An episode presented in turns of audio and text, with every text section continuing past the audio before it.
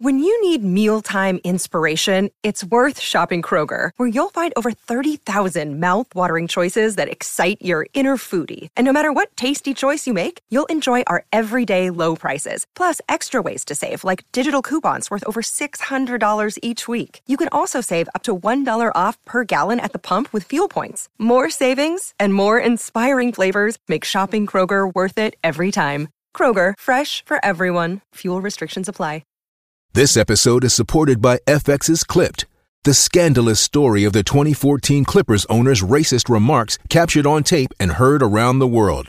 The series charts the tape's impact on a dysfunctional basketball organization striving to win against their reputation as the most cursed team in the league. Starring Laurence Fishburne, Jacki Weaver, Cleopatra Coleman, and Ed O'Neill.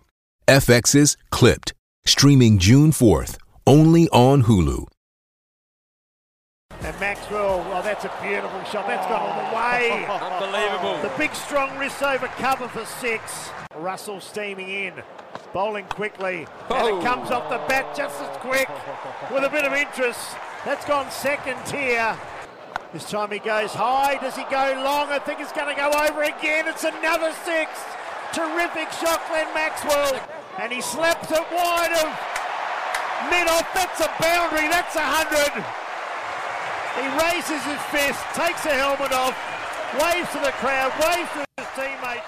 It doesn't get better than The Big Show doing what he does best in Adelaide and scoring an unbeaten century in the T20 series against the West Indies. It was incredible to watch. Tim, what did you make of it? Oof, wasn't it? Yeah, amazing innings.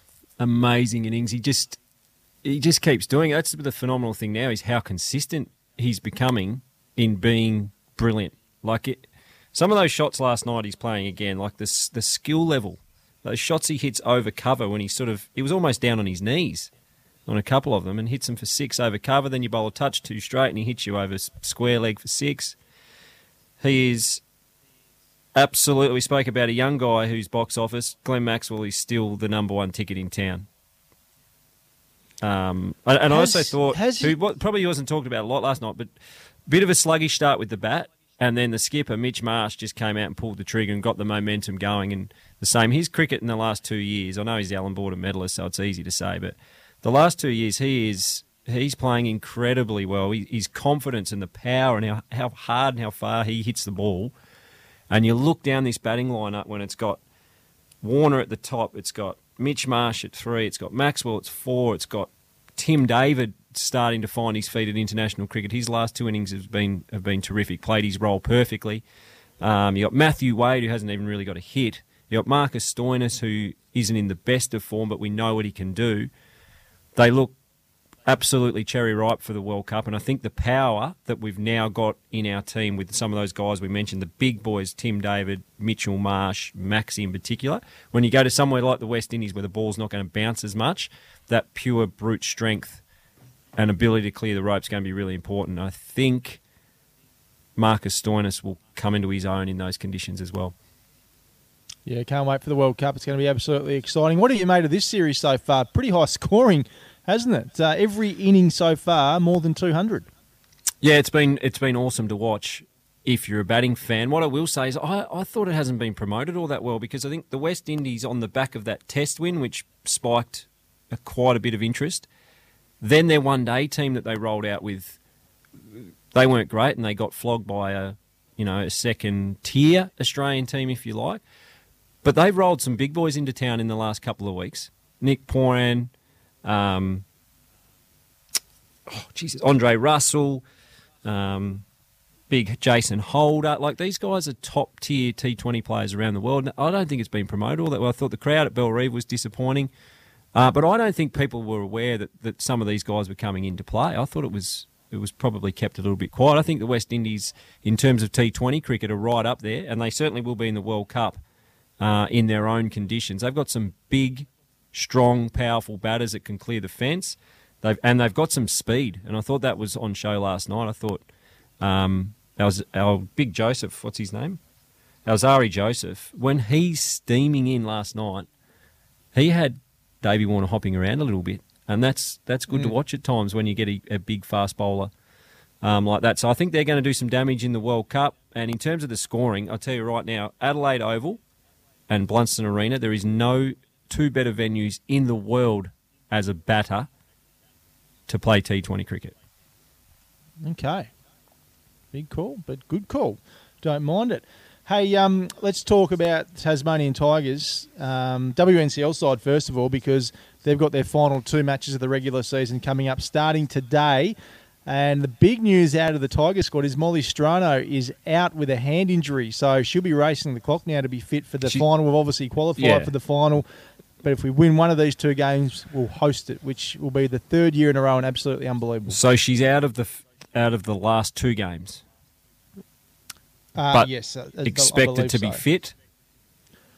I hope so. It sounds like she'll be touch and go from what I've read. But Well, I'm see. only going off what Hamish said here. Is that she's out for the final two games. Hamish, he's saying she will be right for the final. Doctor Hamish Spence is bringing her back in for the final. okay. And Brent, Well, they've also just come off the loss that they needed, so I'm backing them in. They'll win the last three games and take out their third title in a row. Oh. We love on them, teams. We love teams getting the loss that they need. And the Tigers, the men's side, arguably faced their biggest challenge of the domestic season this week. WA are down for a Marsh Cup game on Wednesday, and the Shield game begins on Friday. So we've got our last three at home. We're sitting beautifully top of the table, of course. So looking forward to this week and seeing what it brings. Yeah, big week for the Tigers. I think looking at the, the, the ladder, I think if we win one of our last three Shield games, we'll make a final. If we win two, we're potentially hosting it. So it is a big week. And I, and I had a look through the last few days. WA, as strong as they have been for the last three, five years, the team that they're putting on the park at the moment is not that team, and that's because of a couple of injuries to people like Jhye Richardson, but they're also getting some Australian representation, which comes after three or four years of really good domestic success. So I think they're ripe for the picking. I think the Tigers are playing as good a cricket as they have for a number of years. Um, we've touched on it before. They look like a happy team.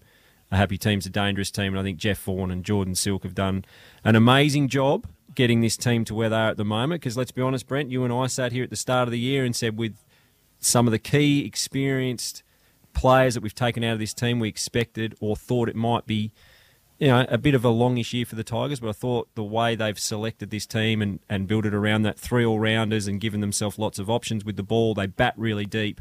Um, I think they've done those two in particular have done a brilliant job leading this team uh, to where they are, and hopefully they can win two of these next few games, Brenner, and we can head over to Blundstone Arena for a home shield final.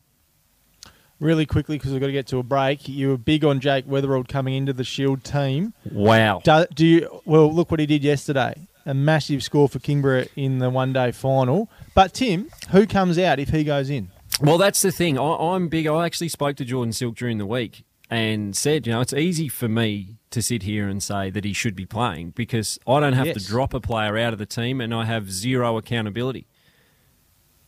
However, I think again he showed yesterday that he does stuff. What did he hit? 15 sixes.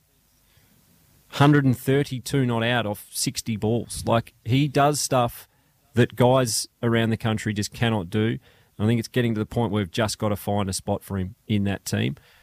Now, what I would do, Brent, I would potentially. We are playing three all rounders. So can we get away with two and put Jake Weatherald into that top six? That That's the question I'd ask. I think uh, Caleb Jewell not having his best year at the moment, Tim Ward's not having his best year at the moment, but they've actually been a real strength for us over the last couple of years, and I think both of those two um, deserve to play, and, and both playing well, played for Australia A this year, so they're in in the mix to go to the next level in their career. So I think we've got to keep playing those two and back them to come come well. I'd be looking at that all rounder position and saying, do we need to be playing three if we can bring a Jake Weatherald into our side and bat him anywhere in the top six? And which all-rounder it comes out? Tim, give me a name, please. Well, I'd have to have a close look at the numbers, Brent. But at the moment, if I went off the last Shield game, we're not getting many overs out of probably Mitchy at the moment. And no, you know, anyone who listens to this show knows I'm a huge fan of Mitch Owen. Um, but it would probably be him if I had to make a call. Okay. We're But again, to easy for me to sit here, Brent, and do it with uh, no accountability. I can throw any name out there, can't I? And is- and I think again true. the strength of the Tigers this year has been that their consistency with their selection. So they're building some real trust and belief from a player's point of view. They know that they they're going to get chances and they're getting backed in, and it's okay to fail because I'm still going to get a game.